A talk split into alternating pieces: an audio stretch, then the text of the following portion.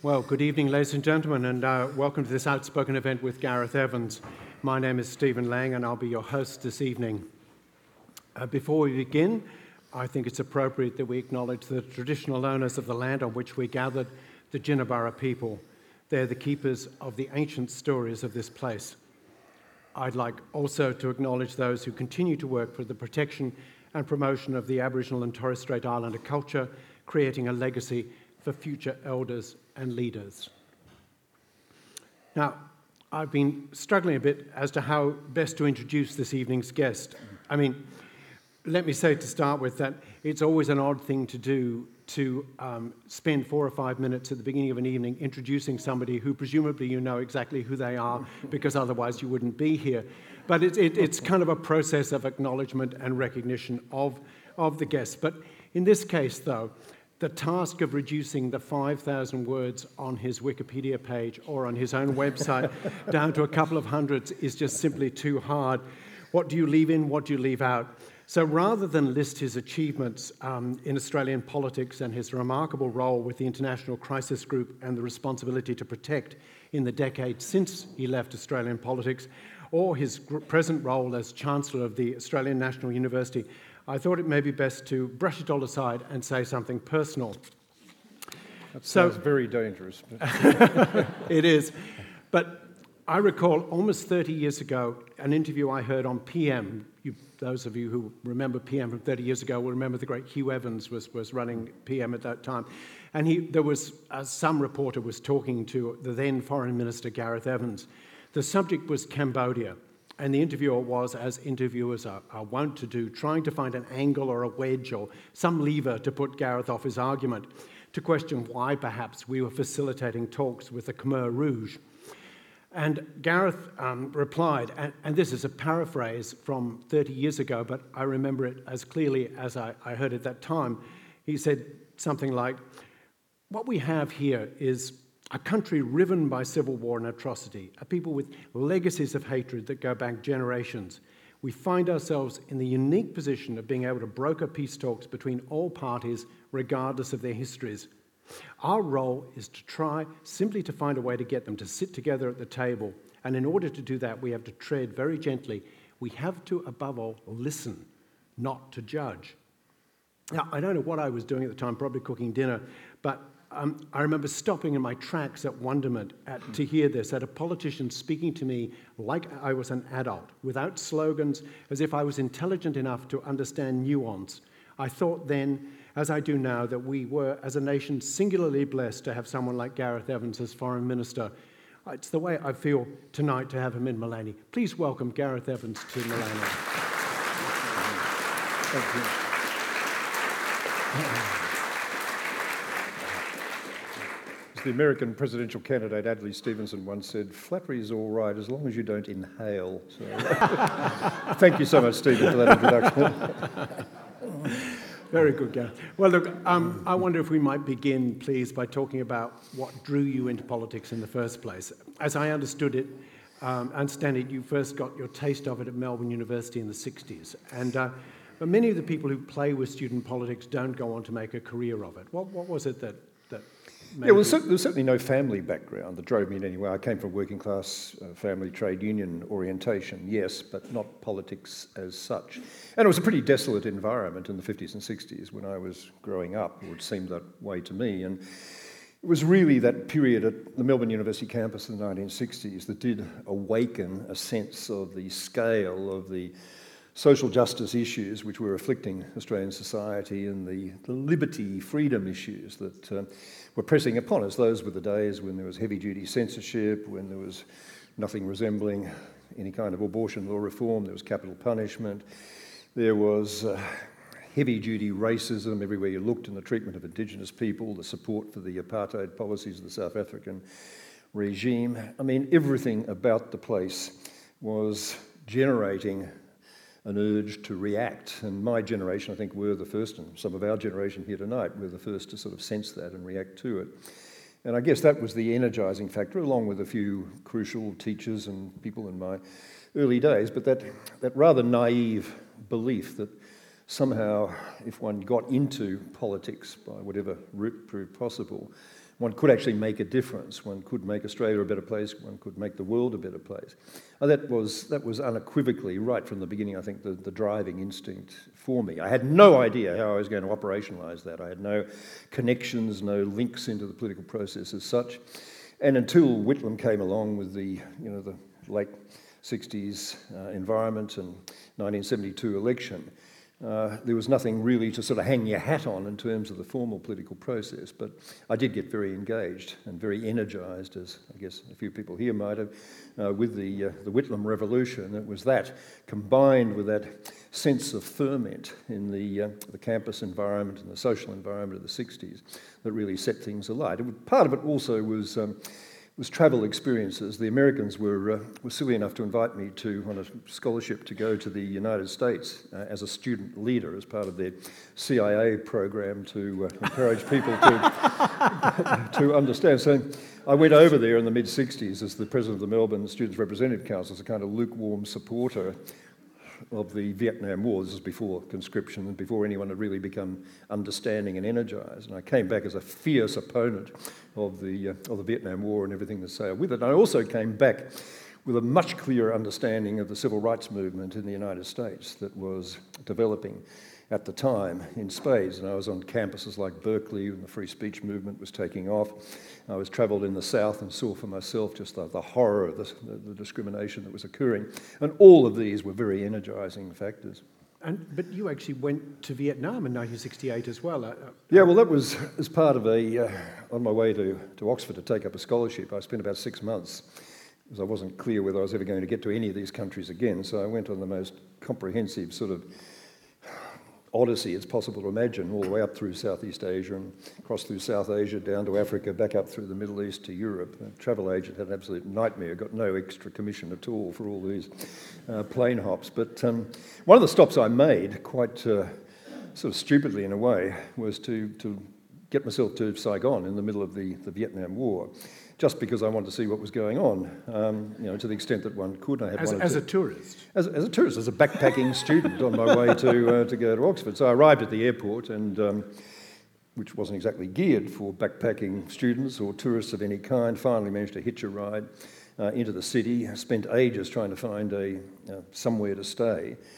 Finally found myself uh, in a place which clearly wasn't geared for anything longer than two hour stays, but nonetheless, I found, my I found myself in this extraordinarily squalid you know, room, wondering what the hell was going on. And, and very, and what, these are one of the many, many experiences I talk about in the book to sort of try and explain why I became energized as I did on so many different fronts. Within the first few minutes of being in that room, in this rather squalid, seedy backstreet hotel in Saigon, I heard a great commotion on the staircase outside me.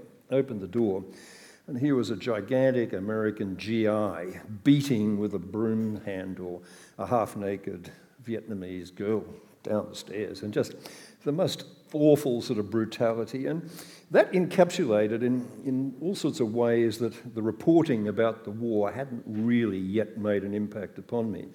Uh, just the, the horror, the squalor, the misery uh, that's associated with any wartime environment, and not least one of the wrong country in the wrong place at the wrong time. So that was an energizing experience, I guess, along with many others. Right. So, I mean, you begin this book here with at the point where you've actually now become a senator and Bob Hawke is you're, you're in Bob Hawke's government. It's 1983, and you come into the role as Attorney General, which to I mean, how old were you at that point? I was in my late 30s, I think. The, the book, by the way, is not a formal autobiography. I didn't want to inflict that on anybody. Uh, it's thematic, and yeah. it begins with justice, the, yeah. the legal issues, law reform issues, and so I start with Attorney General and then give the backstory to that. Then it goes on to the issue of race, which I was very heavily involved in all sorts of ways over a very long period, from my first time with Lionel Murphy writing the Racial Discrimination Act through to the, the Mabo native title legislation in the Senate, which I helped to steer through. And then I talk about my period as Resource and Energy Minister, the enterprise issue, then I talk about the foreign affairs stuff. But going back to the, and then I yeah, talk about I mean, other I things. Just, I was just but, but, because when you, you know, but, this was your dream yeah. job, wasn't it? I mean, this was. The... This was my dream job. This was my absolutely dream job because up until, up until then, the way in which I channeled all these instincts for social improvement, social justice, betterment of society, was essentially through a civil liberties law reform kind of, of, um, of spectrum. I mean, that's I'd done law, not because anyone in my family again was a lawyer. We, we weren't criminal enough or rich enough to have anything to do with lawyers. Um, but I did law because that's sort of you know what you did, and there's too much blood involved in any of the other professions. So, uh, but I was I was just instinctively drawn to the big civil liberty issues, and all through my pre-parliamentary career, I've been very actively involved in councils for civil liberties and miscellaneous campaigns on a hundred different issues. And in my first years in Parliament. Um, I became quite soon the, the front bench spokesman on legal affairs, uh, Shadow Attorney General. So when we got into government in 83 uh, and I was made Attorney General, I had a huge law reform agenda, about 54 priority uh, items, literally 54 priority items, and was absolutely determined to sort of finish the unfinished Whitlam agenda, Murphy agenda, and my own agenda. And it was really a very exciting time. But, um, but I came down to earth with a pretty it, big thud, and I think that's what you're about to come It didn't go quite so well, did it, really? No, it didn't go quite so well. I mean, I first of all got caught up in the Combe-Ivanov affair, which some of you will remember. It's certainly engraved in my heart because we, we made, I think, some terrible mistakes in the handling of that, and I was visibly very involved as Attorney General going along with the, the ride that, that Bob Hawke had mapped out as appropriate. I got caught up in the, uh, the Tasmanian spy flights affair when I was protecting the south west Tasmanian wilderness, but in circumstances which lent themselves to parody thereafter. So, so I mean, I think this is where you learn not, not, not to be self-deprecating in front of a camera. Is that? Yeah, well, I mean, I mean, the, the, the, the story for those of you who remember this, the famous spy flights business in Tasmania, which occupied acres of newsprint at the time.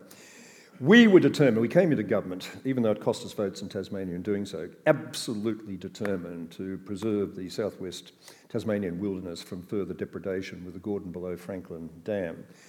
And we, the very first thing we did as Attorney General, as I did, was to try and uh, get an injunction going in the High Court to stop further development of the dam while we then litigated the case and brought to bear all the constitutional armoury that we possibly could. But in order to get an injunction, we had to have some evidence of what was actually happening on the ground. We didn't want to send in people because it's a very volatile situation. So somebody came up with the bright idea of sending a plane over um, at about 30,000 feet, right up there, that high, taking grid pattern pictures of on successive days of what was happening on the ground, and this was to be tendered as evidence. And uh, someone in the, my Attorney General's department suggested this. The Defence Department said, yes, we can do this. We've got planes flying all over the country all the time on training missions. We can easily do this. But somehow, um, on the day in question, uh, the uh, was clouded in, up down to about uh, 1,000, 10,000 feet, 9, 10,000 feet. and with the, um, in fact, even lower than that, and with that spirit of uh, adventure and um, and willingness to uh, take initiatives, which the Australian Defence Forces are justly famous, the pilot in question, imperfectly tasked as to what the enterprise was, decided they wanted photographs. He was going to take photographs, so he went in at an F-111 or Mirage uh, at 800 feet, uh, frightening every known living creature in the process and producing photographs which are absolutely unusable, just a blurred mess. Uh, this, of course, generated all this reaction from the Tasmanian Premier about spy flights and all the rest of it, and led me to make uh, you know, one of my many self deprecatory remarks, which over the years have backfired by saying, A, two things. A, whatever you do, don't call me Biggles. And for years thereafter, I was presented at functions with little teddy bears with goggles and, and uh, helmets saying, here's your Biggles thing, to, just to remind you as if I'd forgotten. And the other thing, of course, was at the National Press Club a few weeks um, later. I was asked, um, you know, how I thought about the, the politics of this thing and having been responsible for putting the government on the nose. And I said, well, you know, I can only invoke uh, what I what I like to think of as the streaker's defence. Uh, it seemed, Your Worship, like a good idea at the time. so, uh, so this sort of thing. I, I had a, a, chapter of incidents like this throughout my my year and a bit as Attorney General, which led Hawke and the government to regard me as a complete ministerial liability. I'd been an, I'd been an asset to them in opposition because we'd been able to strike many, many blows against a government which was hopeless on all these issues. And it was great stuff in opposition. But in government, not only was I getting myself in trouble on things like this and on a Bill of Rights, which nobody was interested in, and all the rest of my agenda, but I was actually causing the government um, embarrassment. So um, the, main, the main problem was that, I mean, nobody was really interested in this stuff in the government. It was the, the economic agenda was what was absolutely consuming Hawke and Keating and all my colleagues, and all the time wasting that I was doing with all my agenda of what they regard as fringe issues was. Um, was described graphically to me by, by Hawke, as I describe in the book, as just a wank. So, uh, and if you'll forgive one extra layer of vulgarity, which I didn't put in the book, Hawke actually said to me on one occasion, This is what you're doing as attorney. It's not just a wank, mate. It's a two hand job. As I said, I, I, I, don't want to go too many more places like that. so, I mean, following, following on from that, how can I put this politely? You were, you were moved aside uh, to be the minister in a couple of other portfolios, mines mm. and energy and various different other things like that. Pipes, but, and, pipes and holes. Yeah, but, but resource and energy, pipes and holes, I used to call them. By 1988, all had been forgiven, yeah. and you were given your real dream job, which turned out to be actual foreign minister. Yeah. And you were, by this time, in your own words, infinitely wiser. And rather than simply reacting to events, took your time to figure out what it was you thought Australian foreign policy, policy objectives should be and, and how to advance them. Yeah, I, I approached the job in a rather interesting sort of way. I mean, life had been a big learning experience in all these earlier portfolios, and I guess I did bring a lot more wisdom about the tolerance of my colleagues and a lot more maturity about the art of the political possible, uh, the art of the politically possible.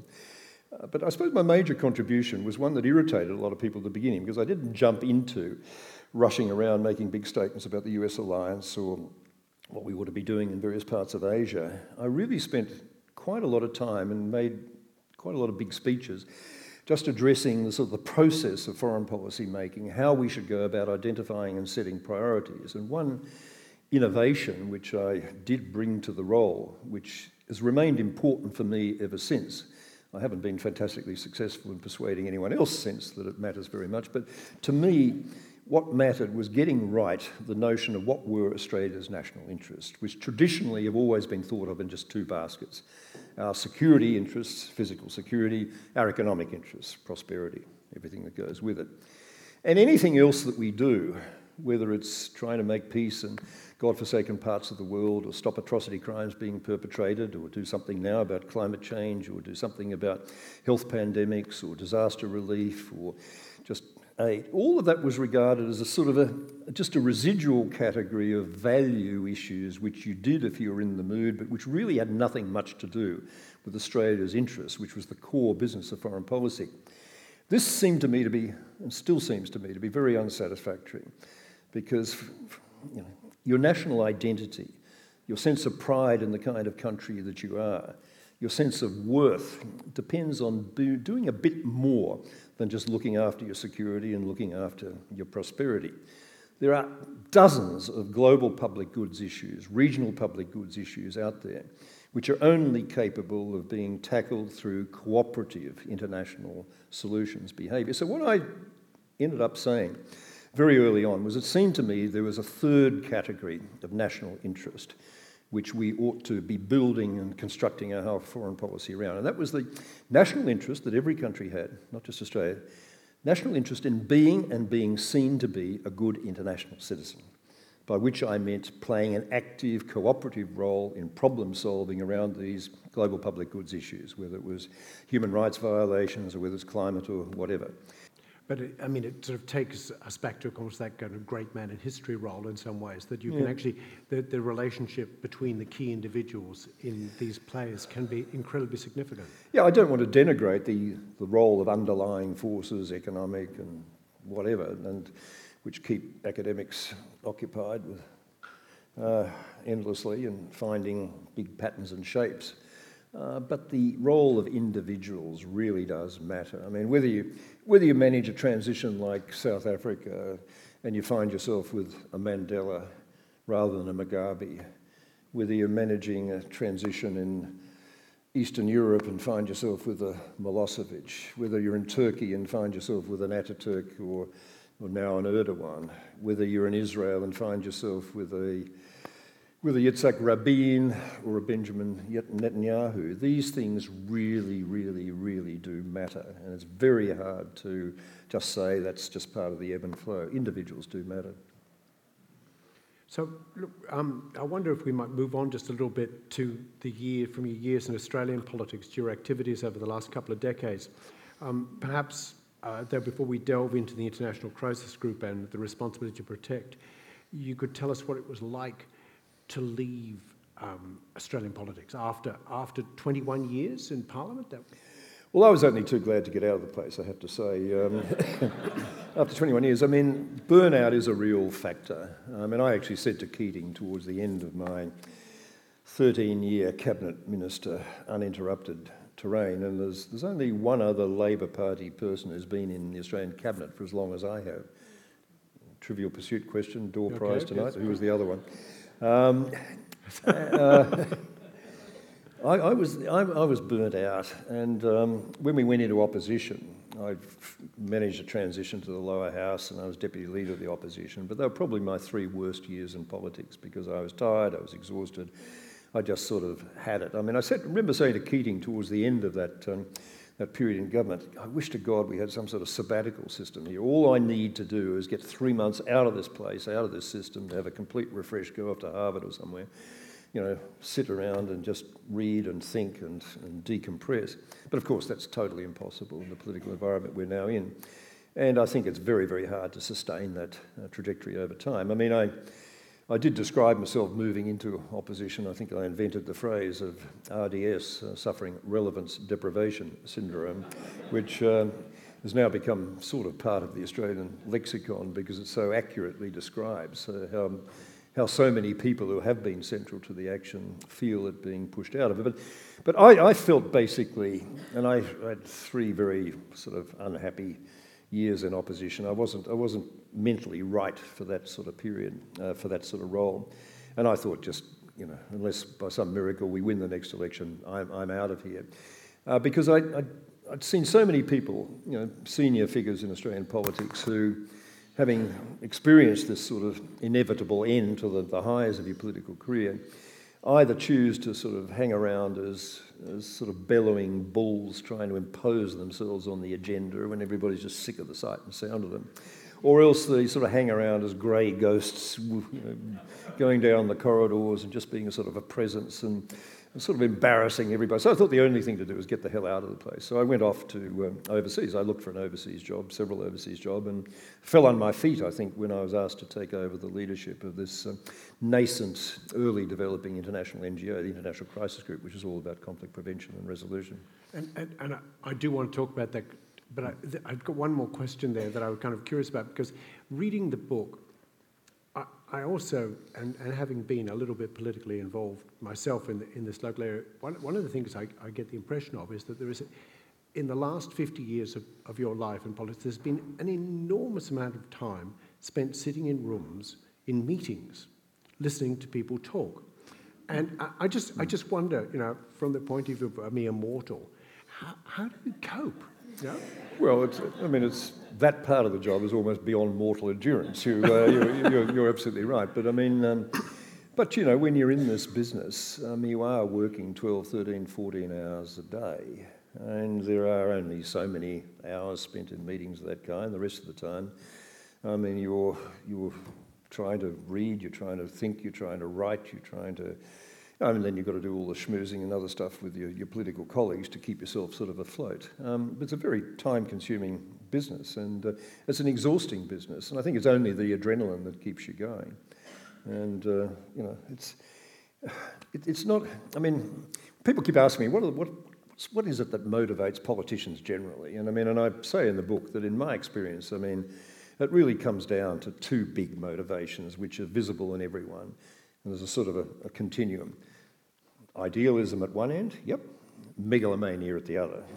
Um, and you know, you can locate almost anyone in politics on that spectrum. By megalomania, I mean you know, not so much power, power, power for its own sake, but the, the sense of the excitement of being there. Politics for its own sake, politics as a process, politics because of the jollies you've got by being close to the action, the joy of being in the media, God help us, and that sort of stuff.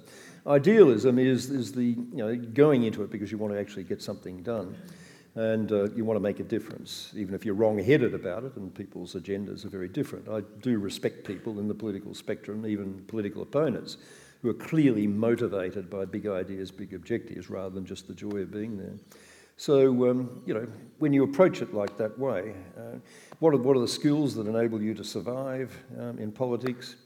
Well, you know, resilience is the, is the critical one, the ability to take knocks. And for most normal human beings, the kind of inherent humiliations that are involved in seeking pre selection, being knocked back, or finding yourself saying something dopey, which normally you'd get away with if it was just in private, but if it's in public, you um, are doing something dopey, and being just humiliated. These, these sort of things afflict almost everyone in politics at some stage of their their career. I refer in the book to the phenomenon of HPT FTU, which I recommend to those of you not familiar with it. The human propensity to fuck things up, HPT, which all of, it, all of us are guilty of in our professional public lives and our private lives. But in, for politicians, you know, when you trespass against that, you, you, you do it in a very, very public and very humiliating way. So what is it that drives people you know, to do this? And you've got to be very strongly motivated to, to stay in the game. You've got to have, a, you've got to have a, you know, a skin that's really very thick indeed to survive the humiliations and the, the setbacks that are involved. And just the indifference. I mean, you know, you bring a skill set to this particular problem, you know, maybe in your case, environmental issues and local government we were talking about before, yeah. and you feel you've really, really, really got something important to say, and people are profoundly uninterested and say, bugger off, you know, we've got other things to do. You know, the ability and the willingness to, to surmount that. I mean, it requires a psychological state of mind which is not really very normal not really very normal. It, it's a, it's, a, it's a, an indifference to what other people say about you, which is, sort of defies normal human inhibition. And it's only with that that I think you can even begin to survive in politics. And of course, to get to a leadership position in politics, you have to have psychological problems that are beyond, beyond any normal uh, frame of reference. Because no ordinary normal people can possibly survive you know, what's needed to get up there. So, Does that answer your question? Or? It, it, does, it does, does, does very well. So look, the International Crisis Group, you, mm. after leaving Australian politics, you go to The Hague, is that right, to, to Brussels? To Brussels. And, um, and you end up as the CEO of this nascent group, the International mm. Crisis Group. Perhaps you could just tell a little bit about that to people who don't know what it is and, and, and how maybe even go on from there a little bit to what responsibility to protect is and how that came out of that. Well, in short, this was the idea to create a brand new sort of international NGO that would have some of the best and brightest people in the world associated with it on its board and very familiar household names, former presidents, prime ministers, foreign ministers, and so on and would be sufficiently resourced to be able to put into key trouble spots, actual and potential, right around the world, uh, people who would have a thorough understanding the language, the culture, and be able to report on what was happening, what was going wrong, what was needed to fix it, to translate that into effective policy recommendations, prescriptions, and then to engage in very high level advocacy at the foreign ministry or prime ministry or whatever level, which is fine, but that wasn't our shtick. It was to do the field based research, the policy prescriptions, and the high level advocacy. Uh, that would hopefully um, lead to a world in which there was less conflict, less violent conflict, less horror and misery of war.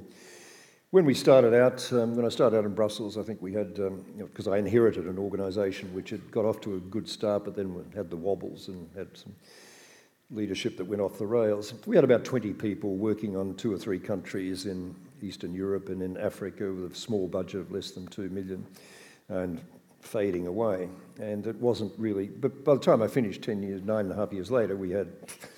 Uh, 150 people working in 60 countries with a budget of 17 million, and we really did make a fairly major impact in a whole bunch of issues and um, you know, trying to stop wars, even starting in various places in Africa. And of course, the point about conflict prevention is when you succeed, nothing happens, therefore nobody notices. But um, and conflict resolution strategies, we were the ones that uh, came up with the basic solution uh, for the Iran nuclear problem, which if it had, and I spent a lot of time doing backroom negotiations between the Iranians and, well, a channel of communication and ideas between the Iranians and the Americans, who, because the Americans weren't talking to the Iranians, and also the Iranians the Europeans, because the Europeans were talking but not listening. So, um, uh, and we would have solved the Iranian problem because the, the, solution that was eventually negotiated was exactly what we'd mapped out 10 years before. We also mapped out in great deal of detail a, a, a solution to the Israeli-Palestine problem, which is now careering off the rails yet again, uh, not just by the familiar back of the envelope thing saying the Jerusalem issue has got to be solved, the refugee return issue has got to be solved, the security issue has got to be solved. We spent you know, months preparing a very detailed blueprint, hundreds and hundreds of pages, maps and everything else, saying exactly how the solution. So it was, was an organisation which did actually you know, make a difference. And um, how, did you, how did you get people to listen to you? Well, mate, but partly was because I, I was a former foreign minister, um, so I could get in the door of at the foreign ministerial level, certainly head of department level, sometimes the prime ministerial, sometimes presidential level. Well, I could get in the door at least once, and if they felt that I had something useful to say and was producing new material, which was based on ground truth, not just beltway reporting from other people's blogs now or other people's reporting, but we were giving new information about what was happening and how to fix it. Uh, we, we were seen as, as the gold standard organisation. I think, I mean, it sounds like I'm blowing the trumpet here, but it was regarded as a very, very successful organisation of its kind. And, um, you know, it's one of, the, one of the happiest things I've, I've done, I think, doing that. I didn't have a particularly high media profile because it wasn't that sort of job. It wasn't a campaign advocacy job, it was a private advocacy job, but it depended yeah. on having really, really strong. And I mean, in the book, I, I talk a lot about uh, lessons learned, what makes for an effective NGO, including an international NGO, what makes for effective conflict prevention resolution strategies, what are the key elements. So the book is not just a succession of anecdotes about gee whiz, mum, I was, I was there when this happened. But it's, it's about you know, what I actually learned from that engagement in the hope that this and, will be and useful. I think, that's, I think that's what makes the book interesting, is, is that there is really solid um, facts. There, there, are, there are stories there and uh, examples of how you can actually make this work. As I say, you've got kind of these lists. Yeah, I mean, there's, there's quite a lot of anecdotes as well, including, including the time that Jim Baker, the US Secretary of State, said to me in a context which I think I'd prefer not to mention now. He says, Sometimes, Gareth, you've just got to rise above principle. there's uh, lots, lots and lots of stories about that. Yeah, no, there's the, uh, often the very difficult ones are, are, punctuated by some little story. There was one about two people in a lift at some point. I can't remember quite what that was. Do you want me to tell that one? No, I'm, I'm, talking about Dick Woolcott, who was put in there by a famous Australian diplomat, was put in there by Hawke to mind me um, as foreign minister because he didn't think I was necessarily going to be all that reliable. And, uh, but Woolcott, and we, we got over that. We, we made clear the relationship, proper relationship between a minister and the head of department. But Woolcott was a very famous um, uh, raconteur, and I think the best of all his stories, which may conceivably have been true, but never mind, uh, was about his time as a diplomat in West Africa when he had a very close relationship with the Liberian President Tubman, uh, who was known as President Tubman. And uh, Tubman was going up in a lift, uh, but was a very forceful character. Going up in a lift in uh, state capital one day uh, with his vice president, allegedly with Mr. Woolcott there as well, and the, the president says, Vice President, did you just break wind? To which the reply of the Vice President was, No, Shad, but I will if you want me to.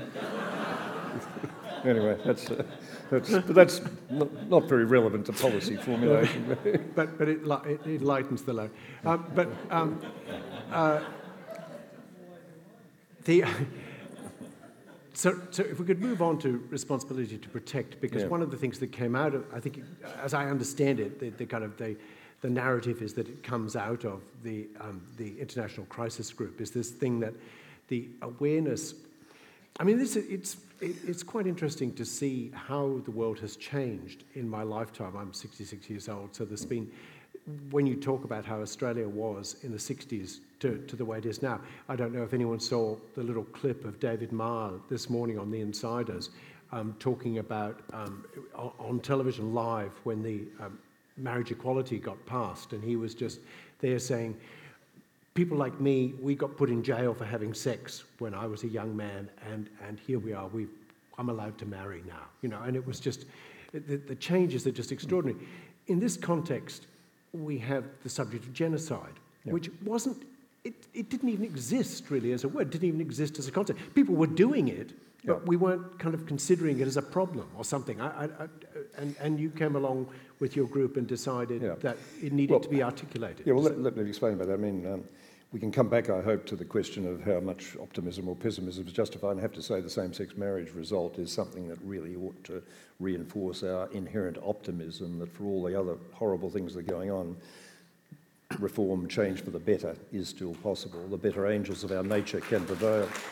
And we, we can talk some more about that. But the, the, the responsibility to protect this was born out of some of the work I was doing in the International Crisis Group, but the actual genesis of this new international norm, which I'll describe in a second, was an international commission which I was asked to chair by the Canadian government, as it turned out, to address the issue which was staring the whole international community in its face at the end of the 90s, after the unfolding series of genocidal horrors that we'd been exposed to, most notably and memorably in Rwanda in 1994, when 800,000 people were butchered within the space of two or three months in an ethnic frenzy of uh, cleansing and, and murder. Then the Srebrenica event the following year, when 8,000 men and boys, under the leadership,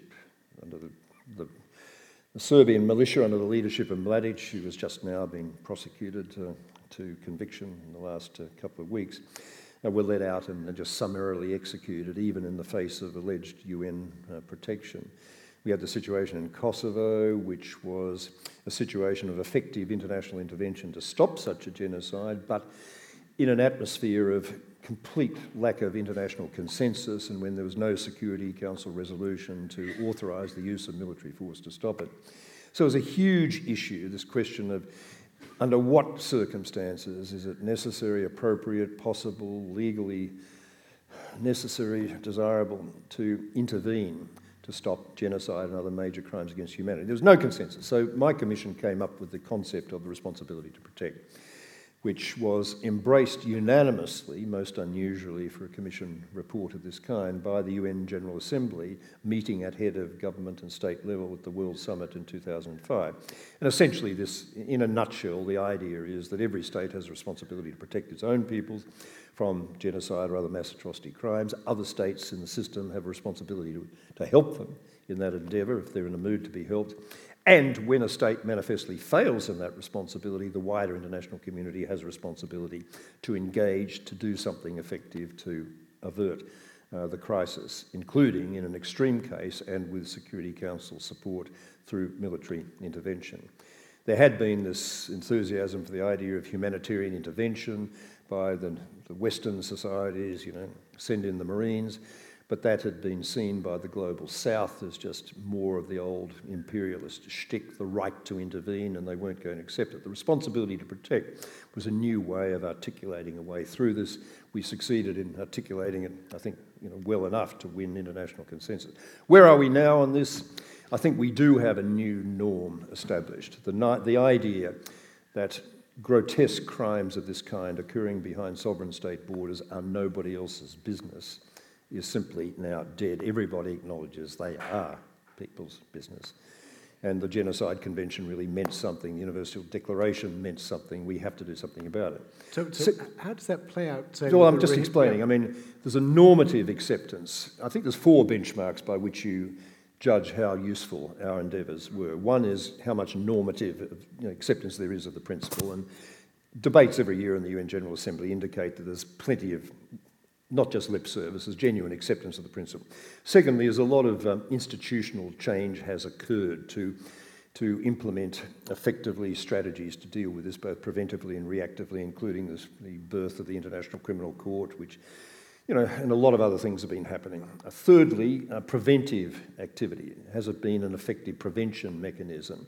And here again, what I said before about when prevention succeeds, nothing happens, therefore nobody notices, means that a lot of prevention stuff just doesn't get the recognition it deserves. But take, if I might very quickly, the case of Burundi as an example. Burundi is next door to Rwanda in Central Africa. It's got almost exactly the same demographic makeup.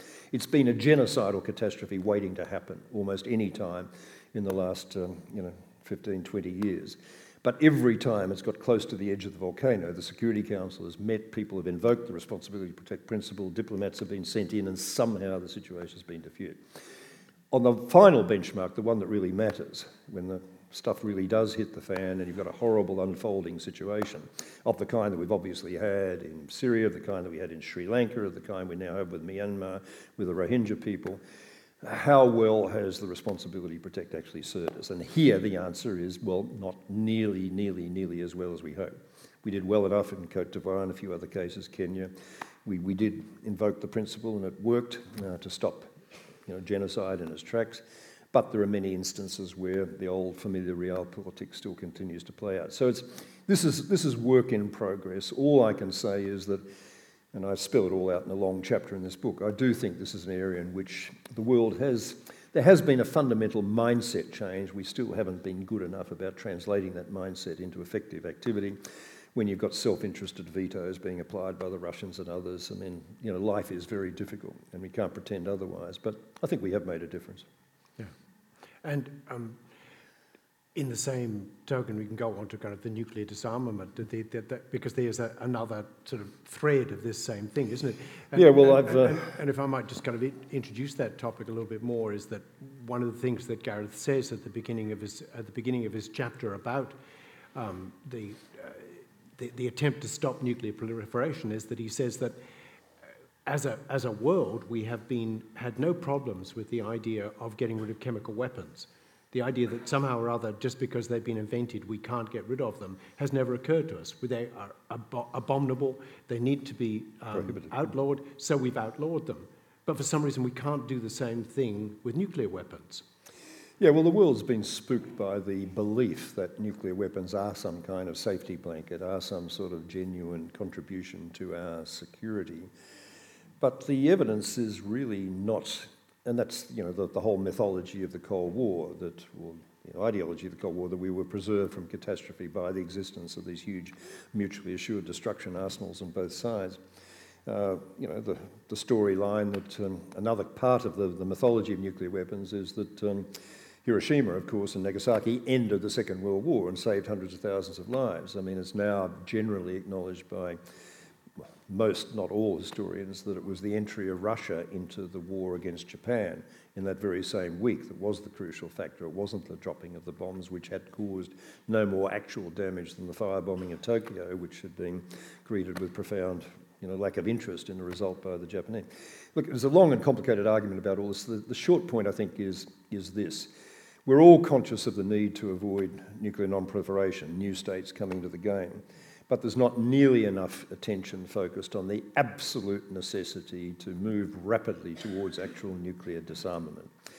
Of all the public policy problems in the world at the moment, there are only two which, if we don't get right, are capable of destroying life on this planet as we know it. One, of course, is climate change. We don't get that right. The other is a nuclear weapons catastrophe because of what can happen with even a, a fairly minor exchange of nuclear weapons in terms of life on this planet as we know it. And frankly, nuclear weapons can kill us a hell of a lot faster than CO2. So we need to do something about it. And um, I just despair. I mean, I'm an optimist about most things, but I really despair about where we're at on this because there's just so much tacit acceptance of the, of the utility of nuclear weapons as some sort of preserver for us, ignoring the total hypocrisy that's involved in the states that have nuclear weapons saying to other states that don't have them, nuclear weapons are relevant for our security, and those who say are with us, but they're not relevant to yours, you can't have them. Um, there's no logic in this. My own belief is that um, Nuclear weapons are, for all practical purposes, unusable. They're not very useful as a deterrent uh, at all, whatever role they might have played in the past. And there's a gigantic danger that so long as anybody possesses them, uh, they will in fact be used, if not deliberately, then by accident, miscalculation, human error, human idiocy, cyber sabotage, or something of that kind. So to me, this is an incredibly high priority it's, we've got to do more, just final word on this, we've got to do more than simply campaign in support of the nuclear ban treaty. As wonderful as that treaty is, it's been negotiated and supported by about 120 countries, and you know, Nobel Prize and everything that went with it. That's terrific in establishing a new normative standard that the majority of the world's countries want to sign up to. There should be no nuclear weapons. But it's absolutely useless as a device for getting those countries with nuclear weapons to abandon them, and countries like Australia and all the allies and partners of the nuclear weapon states to go with it, because it's not a very operational treaty. It's not a step by step treaty, it's all or nothing. And uh, there's all sorts of practical reasons why even a well intentioned nuclear power would not be inclined to embrace the treaty at the moment because of the absence of enforcement, verification provisions, and so on. So I've got a quite complex and nuanced approach to this based on other work that I've been doing now for many, many years, which involves you know, genuine commitment to step by step process. What I can't stand is countries like Australia under its present government talking the talk about the need for a step by step process, but then doing absolutely nothing to help advance that process. And uh, I've got a very big argument with the, uh, with the present government about that. That's another story. Um, and speaking of, of, people that you have arguments with, one of the, one of the in, in, in, in the book here, you're very scathing of the Greens. Only because, look, I, I, understand the idealism of the Greens. I mean, my whole family now votes Green, for God's sake, in Victoria. um, well, I was going to uh, say there a lot, a lot because, of... because there's a sort of a belief that the, you know, the Labor Party's let them down on a lot of the things about which they're very idealistic. I've got a very idealistic family. Um, and I understand that. And I've got a lot of respect for people like Richard Di Natale and so on, Bob Brown before him, who were you know, passionate advocates of a lot of good things. But the big problem politically with the Greens is that far, far too often they have made the best the enemy of the good. This unwillingness to participate in the business of politics, the compromises that actually move the game forward as distinct from just make you feel better. And you know, the two obvious examples, and I can't help but mention them in the book, are the emissions trading scheme and the, uh, the Malaysian solution, the regional solution on the refugee issue. And the Greens were appropriately totally passionate about creating a fossil-free future for Australia and you know getting there. But it was the failure to support you know that particular proposal because it didn't go far enough uh, that killed that and led to the whole tragedy that unfolded with Rudd and everything that's happened subsequently. But, and on the Malaysian solution, I mean, it was the Greens saying no uh, to put eggs in the basket of a country which is not a member of the Refugee Convention is just not good enough. And, and as a result, we had this race to the bottom by the major parties. We are where we are, and what would have been a solution to that several years ago uh, just didn't happen. So I, I, had some bad experiences in the early days of the Greens with the, um, with the two West Australians who were basically to be very gentle about it, just a little bit nutty. I mean, there was um, Dee Margetts and Christabel Chamarette. I mean, I talk about them in the book because the native title legislation, getting that Mabo legislation through the Senate against the absolutely relentless opposition, clause after clause after clause, 348 amendments I had to debate over 50 hours, thrown at me by negative amendments by the opposition coalition party. And I had to try and negotiate a way through the Senate on the Mabo, the native title legislation, with this miscellany of crossbenchers, and who two crucial players were the Greens. And the Greens were totally well motivated. Yes, of course they wanted native title, but they wanted the bells and whistles, every conceivable you know, thing, and it just wasn't going to be doable, it wasn't going to be deliverable, it wasn't achievable. And it was just negotiating with I mean, it left me a little bit jaundiced. So what, what I would, you know, what I want to happen in Australian politics is not for people who are disaffected with the major parties of the centre left and the centre right. Um, you know, to go off looking for salvation in, in fringe dwellers, whether they're idealistic fringe dwellers like the Greens or whether they're you know, single issue fringe dwellers with rather uglier agendas like the Hansonites. I don't want that to happen. I want the major parties of the left, the left of centre, right of centre, to get their act together and become once again credible alternatives uh, for the Australian public, who is understandably fed up with a lot of the very poor quality of Australian politics in recent years. And I don't think the answer is in, in going off sideways. The answer is in getting better policy making and um, better performance out of the, the major parties. But you do see as uh, there are a lot of people who are natural Labor voters Yeah. who are, are going are being are defecting to the Greens because Yeah. because the Labor Party continues to aim too right of centre in a lot of people's Well, a lot of people, yeah. And I mean, just I, I I bring it not to attack because I, I think a lot of the things that you say in the book, particularly about refugees, about climate change, are kind of really out of the Greens playbook, really, rather than out of either of the two major parties in, in many ways. Well, I've been talking about this stuff long before the Greens turned up Well, on the horizon. So, uh, no, I mean, look, I I think we all understand each other, but I know there'll be many people in this audience who are naturally attracted to the Greens because, you know, they, they do seem to be saying things which are resonating more with them and, you know, uncompromising positions on big issues of principle. All I'm saying is that in the, the business of politics, as cynically as so many of us may be inclined to regard it, the actual business of getting stuff done does depend on a capacity to, you know, to compromise on occasion where that's only where that's going to be the only way forward, and that just has not been part of the Greens' uh, repertoire. And you know, for all the, the hope that the Greens will emerge as a major third force with enough seats in their own right to maybe form government somewhere, sometime, if that were to happen, okay, that'd be That'd be one way of very obviously advancing idealistic objectives. But in you know, the world we are occupying, where at the most the Greens are going to be influence, influential in the margin, it just seems to me that um, you know, for those of a, a more idealistic cast of mind, for God's sake, put your energies into ensuring that that agenda is the one that prevails with your part, with your major party of choice, rather than just abandoning that as, as hopeless. I don't think it's hopeless at all. I'm actually quite I mean, I don't know what kind of audience this is, and I don't want to sound too partisan about it, but um, I'm actually encouraged by the, the quality of people coming into politics. I have to say, particularly on the Labor side, they said I didn't expect to be able to say that because the triumph of the apparatchiks in terms of pre-selection policy has been evident for the world to see, and it's still pretty evident in the composition of the Senate at the moment, I have to say, on the Labor side. But the number of really, really first-class people who've been winning seats, lower house seats, and fighting off, you know, the, the apparatchiks and fighting off those who have just been, you know, f- or coming up through the factions and persuading the faction leaders that they deserve to be pre-selected.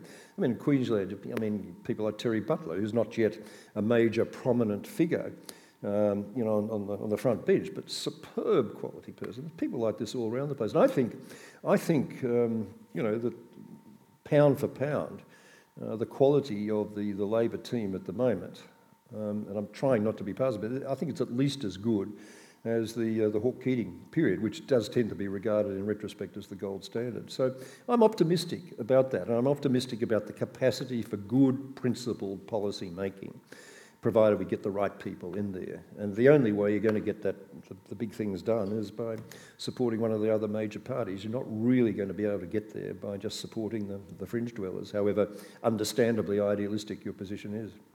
And I'm kind of aware of the time, and I would like to go to questions. Oh, So, must, so yeah. but, but I, I want to finish with one last question from me, which feeds on from what you were just saying, is because you said you are optimistic. Mm. Your book is called Incorrigible Optimist. There is a sense in the world that we are close to catastrophe a lot of the time, and yet here you are, Yeah. with, with 50 years of experience in politics, still optimistic. Well, the question I've most often been asked around the country over the last two months since this book came out is how could you have been dopey enough or naive enough to put a title like that on a book, given the state of the world that we all read about every day of the week? But I, I think for two reasons, essentially. One is if you are looking objectively about the way the world has been evolving, for all the particular horror shows at the moment in Yemen and Syria and Rohingyas in Myanmar and other things that we're all understandably totally upset and outraged about. For all of that, if you look back over the course of history, there's been remarkable transformations and continuing transformations to the present day. The number of people being taken out of poverty, the horror and misery of poverty. I mean, 700 million people alone in China over the last two decades. We haven't talked about China, that's another whole issue we might take up in question time. Um, but the reduction in the way in which violent conflict has been occurring, the reduction in the number of wars, the number of people who are being killed in wars. It doesn't seem that way when you look at Yemen or Syria or something, but when you look at the overall figures, the graph looks just like that reduction in major human rights violations, including genocidal incidents. Of course, it doesn't look like that when you look at the ethnic cleansing in Myanmar at the moment and other things that have gone badly, horribly wrong in recent years. But overall, the trend lines are there. And each one of the particular situations around the place that is giving us cause for anxiety and agony, like North Korea nukes and so on, I see ways through each one of those situations, which may not give us quick, good solutions, but which at least can stop the situation. I, I did say worse. I was going to stop asking you questions, but, but ways through Trump and, and, and Kim well, Jong Un, you know, you know? Well, even Trump, even Trump, which is you know beyond my powers to invent new adjectives. I think I've, I've, I've, I've, exhausted them all. I mean, I exhausted most of them in the National Press Club a few months ago when I said he, when I said when he was about one month into office that this was the the most ill-informed, uh, least prepared ethically challenged and psychologically ill equipped person ever to assume the American presidency. Um, and, and, now I have to say that, that looks like a considerable understatement, but there we go. Um, but even with Trump, even with Trump, look, we're seeing the pushback. We're seeing the all those institutions in American politics, which have been so frustrating for commentators, have talked about the glories of the parliamentary system, where executive governments, once elected, can basically do anything they want. Um, you know, the pushback of the, the courts, the pushback of Congress, even that Republican dominated, you know, wimpish Congress, the individuals that are pushing back within the system and stopping some of the crazier things happening, those senior military figures who've actually come out and said, if we get an order to initiate a nuclear strike, a preemptive nuclear strike, not in retaliation to some missile horde that's coming at us. We're going to think long and hard about our obligations under international criminal law. We'll be, you know, we'll be, and all this sort of stuff is happening. And I think the counter, the counter pressures are there, and the American public's tolerance, taking the, the 35% base to one side, is very, very limited indeed for the sort of outrageous misbehaviour we're seeing. So even with Trump, I'm reasonably optimistic about the longer term.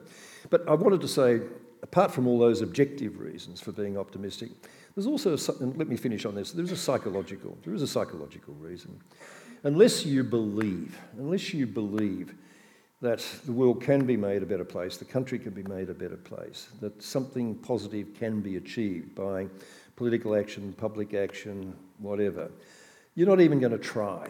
You're not even going to get out of bed in the morning. You're just going to say, you know, the worst is going to happen. There's nothing we can do about it. Optimism is not self fulfilling, but it is self reinforcing in exactly the same way that pessimism is self reinforcing and self defeating. And my, my view in all of this is that um, it's terribly important for people, and particularly young people, to put aside some of the obvious cynicism and despair they have about the political process and just think how important it is to be positive about the art of the possible. And my final word is, is you know, from the, um, from the, uh, the quote page right at the beginning. Um, better to live life as an optimist and periodically be proved wrong than live life as a pessimist and always be right.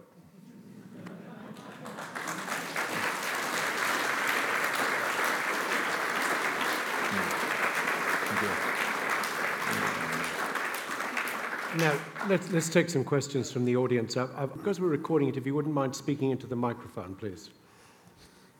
Uh, good, good, evening, Gareth. Thank you for your attendance. Um, DPRK. One of the things that I think is being missed in the media analysis is that our good friend, Comrade Kim, doesn't have a re entry vehicle. So, in other words, you can send the missiles up, they travel their ballistic arc, and burn up on re entry.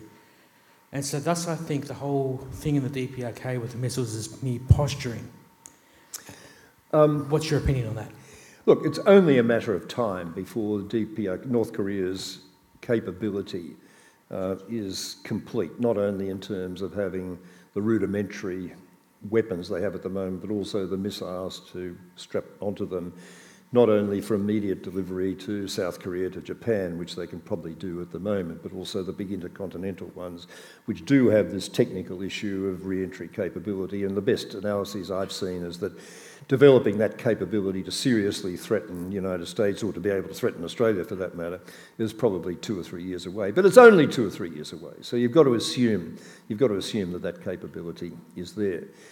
What really is crucial before we you know, rush to be you know, firing nuclear weapons preemptively and setting loose an unholy, unholy, awful war with massive, massive casualties, which I think would unquestionably be the case of even the most surgical attempt to knock this capability out. Before we do that, let's just look at the question of intent. And I just, I've been dealing with North Koreans for a long time. I was involved in the mid 90s with the negotiations on the first agreed framework. I was involved in International Crisis Group, at least watching closely the developments in the early 2000s and following it pretty closely ever since. Through all the successive leadership changes, the North Koreans have been about one thing, and that is regime survival and leadership survival. That's what they're about. And they see nuclear weapons as their guarantee of that. I mean, the more objective among them know that they probably don't need nuclear weapons because that ring of artillery fire they have around Seoul at the moment, which could kill about 100,000 people in 45 minutes in most estimations, uh, is probably not a bad deterrent already. But nonetheless, there's a psychological comfort blanket is there. Would they be the first to use nuclear weapons, or for that matter, the first to mount a major conventional attack on South Korea? And my answer, I just cannot see it happening because they know, they know that to be homicidal is to be suicidal. Simple as that. So let's just, you know, don't be complacent about this. I mean, I hate the idea of another player in the nuclear arms business to add to the you know, ones we already have, the five the regional powers plus India, Pakistan, Israel now having a ninth is, is not good news because of the dangers of miscalculation, particularly if you get the kind of inflated rhetoric that we have from Trump, and that can tend to lead to terrible mistakes being made. It's a horribly fragile situation. But apart from that, let's just take a bit of a bex and have a lie down about the possibility of, um, of uh, you know, sort of Holocaust tomorrow. It's just not going to happen. I, I see you there, sir. And I, I see this gentleman over here. We'll, we'll go to you. Gareth, Biggles, I love you. I read all the Biggles books years ago. uh, I'm so thank you for the story about the Tasmanian forest and that sort of thing. I'm sure that that was the best thing you, you, you did from the point of view of a green. It was a great thing that you did, and what they did to protect those forests. What do you think of Julie Bishop's white paper on defence? Uh, it's it, white paper on foreign policy. It's, it's better than I thought it would be because it does acknowledge, you know, the reality that you can't just wish away uh, the role of China, the expansion of influence and assertiveness by China. It does make reasonably clear that we do have some serious problems in relying on the United States in the future. It's much too cautious diplomatically to say that outright, but I find intriguing that there's references constantly to US engagement in the region, but no references to the L word, US leadership in the region. And that's an important psychological shift for Australian foreign policy to acknowledge the reality that the Americans are just abdicating a leadership role, and that's not necessarily a bad thing. I can actually, I mean, maybe I'm a romantic about this, but I can actually see, intriguingly, support in the white paper for what I regard as the appropriate response to the present new strategic environment, which is, in a nutshell, less reliance on the United States, more Asia, more reliance on developing relationships with all the key players in Asia, and thirdly, more self reliance. I think it is going to require more money being spent on more carefully targeted know, defence capability in particular areas.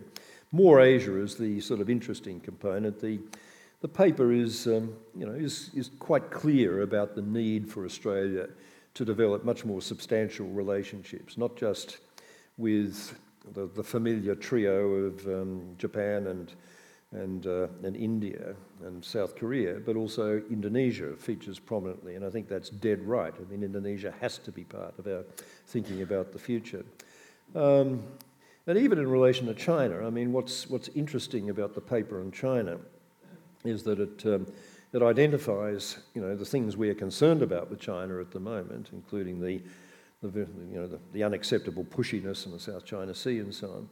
But it doesn't just sort of, in essence, say China is our economic partner and US is our strategic partner, and somehow we just sort of got to navigate this. It's a more nuanced thing than that. And in particular, what I like about the paper, and I didn't expect to like, um, is that there's a whole chapter of it which is very specifically addressed to what I was talking about before as the global public goods issues, um, change and um, terrorism and uh, pandemics and you know a whole bunch of democracy, human rights um, issues.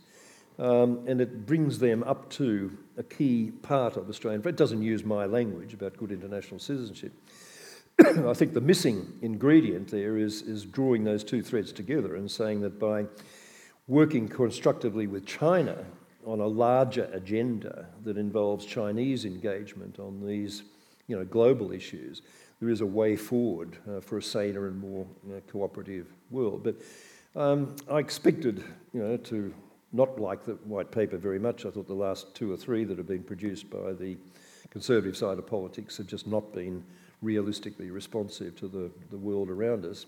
I think this one is a lot better. And I've, I've said as much to Julie Bishop. And, uh, you know, who I regard as not a, I mean, she's not very creative, she's not very idealistic, she's a very transactional sort of person, but, um, you know, we, we could do worse uh, as foreign minister at the moment. She, she handles herself pretty well.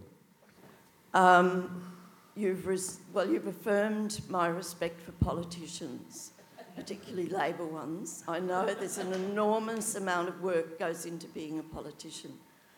Um, my question to you as an ex-Labor minister is to ask you, do you have anything to say to us about the refugee issue, which troubles us all to, to the bottom of our hearts almost every day of our lives? We can't see a solution. Can yep. you, what, what can you tell us about that? Thank you. Well, well, I have to say that I'm personally very, very deeply troubled by the refugee issue, and I've made my view clear for what that's worth to my colleagues still in the Labor Party and indeed others in government as well on many occasions. I think the way through this is essentially that previous Malaysian solution, the regional solution. I think we do have to recognise the ugliness of people smuggling and the problem of deaths at sea, and I think we do have to hang our hat on continued active military pushbacks of boats coming across the water, but doing so with the cooperation of the neighbouring countries, particularly Indonesia. We do have to put significant resources into regional processing centres and be prepared to accept a very significant flow of properly identified refugees, properly certified refugees coming you know, from those centres. And we sure as hell have to provide, that's the longer term solution, dimension to this, and we sure as hell have to get those people out of Manus and Nauru. We should be accepting in a flash the New Zealand offer to take yeah. 150 of them and encouraging Jacinda Ardern to take some more, which she will find very difficult politically to do, but the, it's there for the taking. Of course, try and get the Americans to follow through, but they're dragging their feet so badly on that.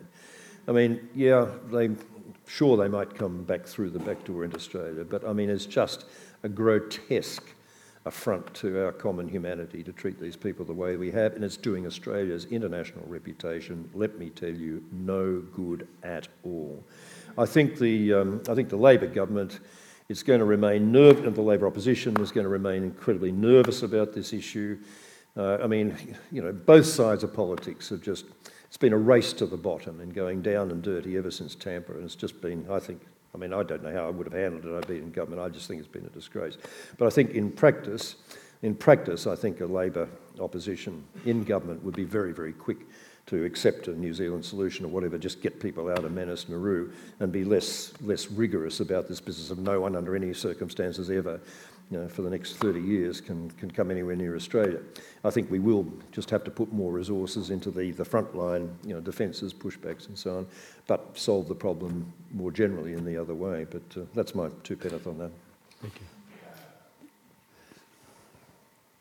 Gareth, you, you mentioned briefly climate change. Now, uh, it's, it's pretty strong opinion that climate change is largely driven by the, the proliferation of, of our species on the planet. And you mentioned that in, in uh, China there are 700 million people who have moved out of poverty, which could largely be attributed to the one child policy, I believe. But 700 million people out of poverty means 700 million people with a much bigger carbon dioxide footprint than, than people who live in poverty.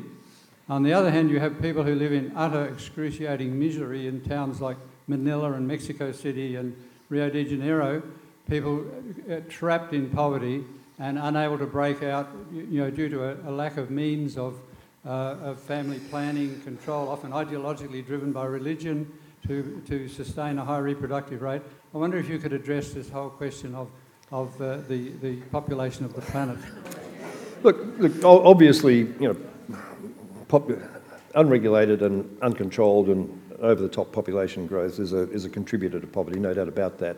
And one of the great lessons we've learned is with increasing education and rising levels of prosperity, um, you know, this problem to a very significant extent does solve itself. I mean, birth rates have gone down very dramatically, you know, right around the developing world when there has been, you know, serious movement towards more effective women's education um, in particular. And I think, um, you know, the notion of, uh, you know, doing anything to, to, think we can solve you know, the world's poverty problems by some more rigorous application of a functional equivalent of a one China, a one child policy, uh, I don't think is a terribly realistic um, option in the present environment. I mean, what we do have to do is, um, you know, is obviously tackle the climate change issue in all the way that it is being challenged by the parties to the Paris, the, the remaining parties to the Paris uh, Climate uh, Accord. And, um, you know, one of the, one of the hugely hugely encouraging factors is the way in which, you know, sort of baseload options through wind and solar, which, you know, people like me as recently as about a year ago were saying were just inconceivable. Uh, that renewables could give us the sort of the baseload capacity we need. We're going to have to do civil nuclear. We're going to have to do something if we're going to get out of uh, out of reliance on fossil fuels. I mean, already the technology is proving us proving us wrong um, on that. I mean, battery capacity and everything else. And and with the kind of and you know people sniffy about China's policy on many issues at the moment, and maybe they are being as hypocritical as other great powers have been in the past on on great issues. But um, Xi Jinping certainly sees a big opportunity to take international leadership on this issue, as he did in the aftermath of the Americans walking away uh, last June. And I think he's very serious, not only because he regards it as a, as a major global problem, he regards it as a major domestic problem because of the levels of pollution the levels of opposition there are, you know, to the, the crappy climate environment in China at the moment. So I think with a combination of that degree of political will from people who really matter, plus the rapidly evolving technology, I think we can we can solve this problem, and we can get the economic stuff going in the way that it has gone. Uh, we can basically solve the population problem without resort to probably unenforceable draconian family limitation measures.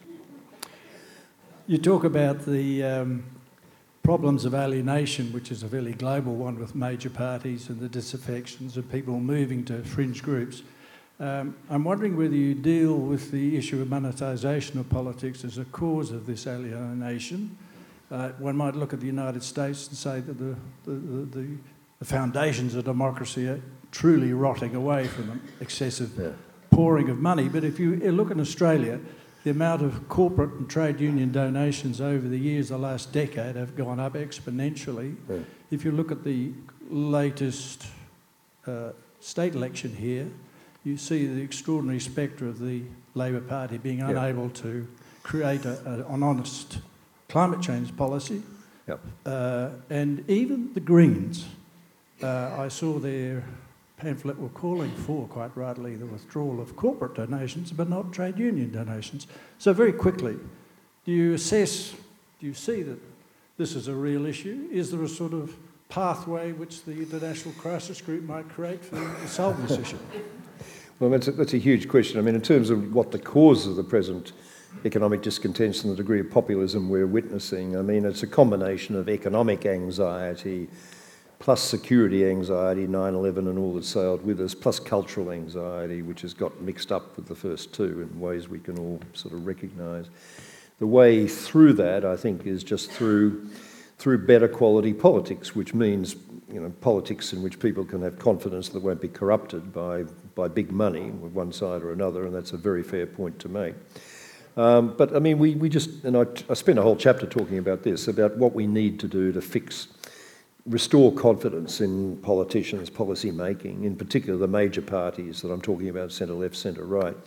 And it really it comes down to what I describe as a, as a combination of, of new listening, new thinking, new acting. Listening is incredibly important. You can't get anywhere in politics without listening to what people tell you. And far too much of the reaction we've seen against the Hillary Clintons and everybody else is because um, you know, of decent policy making. There's the, the, the, the, perception that people have been not listening to the real concerns, uh, particularly on issues like the future of work and the impact of technology on that. So, new thinking means responding to that, not just listening, but coming up with new ideas. And one of the things I think, for example, in that context of the future of work, was probably the biggest single domestic issue in Australia and anywhere else over that's going to face us over the next 20, 30 years. Um, you know, we do have to be looking seriously at um, possible solutions like universal basic income, which I mean, a lot of people say is just inconceivable in the present environment. But if, with artificial intelligence generated job destruction in driverless cars and so on, if we start getting 20, 25% levels of unemployment, which is not inconceivable in 20, 25 years' time, and I'm just not remotely as confident as I was about all the previous industrial revolutions that new jobs will emerge then I think these are the kind of policy solutions we need to talk about. And new acting, what I mean by that is just a, in some ways, it's the courage to cooperate. It's the recognition that not all wisdom is on one side or the other side of politics, that an awful lot of the political sturm and drang is just irritating noise so far as the electorate is concerned. And what they want to hear is coalescence around basically decent policy. You know, whether it's Gonski on schools or whatever it is on which partisan positions have been taken just because of that fear fear of being seen to be embracing, you know, accepting the other side, the fear of defeat, the fear of, of not having your own view prevail, however wrong-headed it might be. So, I mean, it just, I, th- I think, you know, we have a saying in the labour movement that the, you know, the mob will work you out. And I think at the end of the day, they do. And, you know, if you just do resort to sort of simple-minded, you know, sloganeering in your approach to politics, even if you can't expect the great majority of electors to follow every nuance of every complexity of every company, they won't. They won't ever do that. But they, they recognise when good policy making is occurring. And they recognise when crap is occurring. They recognise when what they're seeing in Parliament is just third rate, vaudeville, not serious, serious analysis and debate. Well, you're not talking about, about our, our, present Parliament, are you? and, you know, when, when they see a decent policy debate, you know, as there has been, on uh, you know, same-sex marriage, obviously. When they see a decent policy debate, as there has been on dying with dignity recently in Victoria the last few weeks, uh, there's, there's a very, you know, and people can take very different and passionately held views, but when people see serious policy issues being debated in a serious way, the level of respect just goes up exponentially for politicians and the political process. And I think, you know, the major parties just have to take publics into their confidence and treat people more seriously and with more respect than they've been in the habit of doing for now rather more years than I care to remember. And I think we might call it call it a night on that thing. Please put your hands together to. Thank you.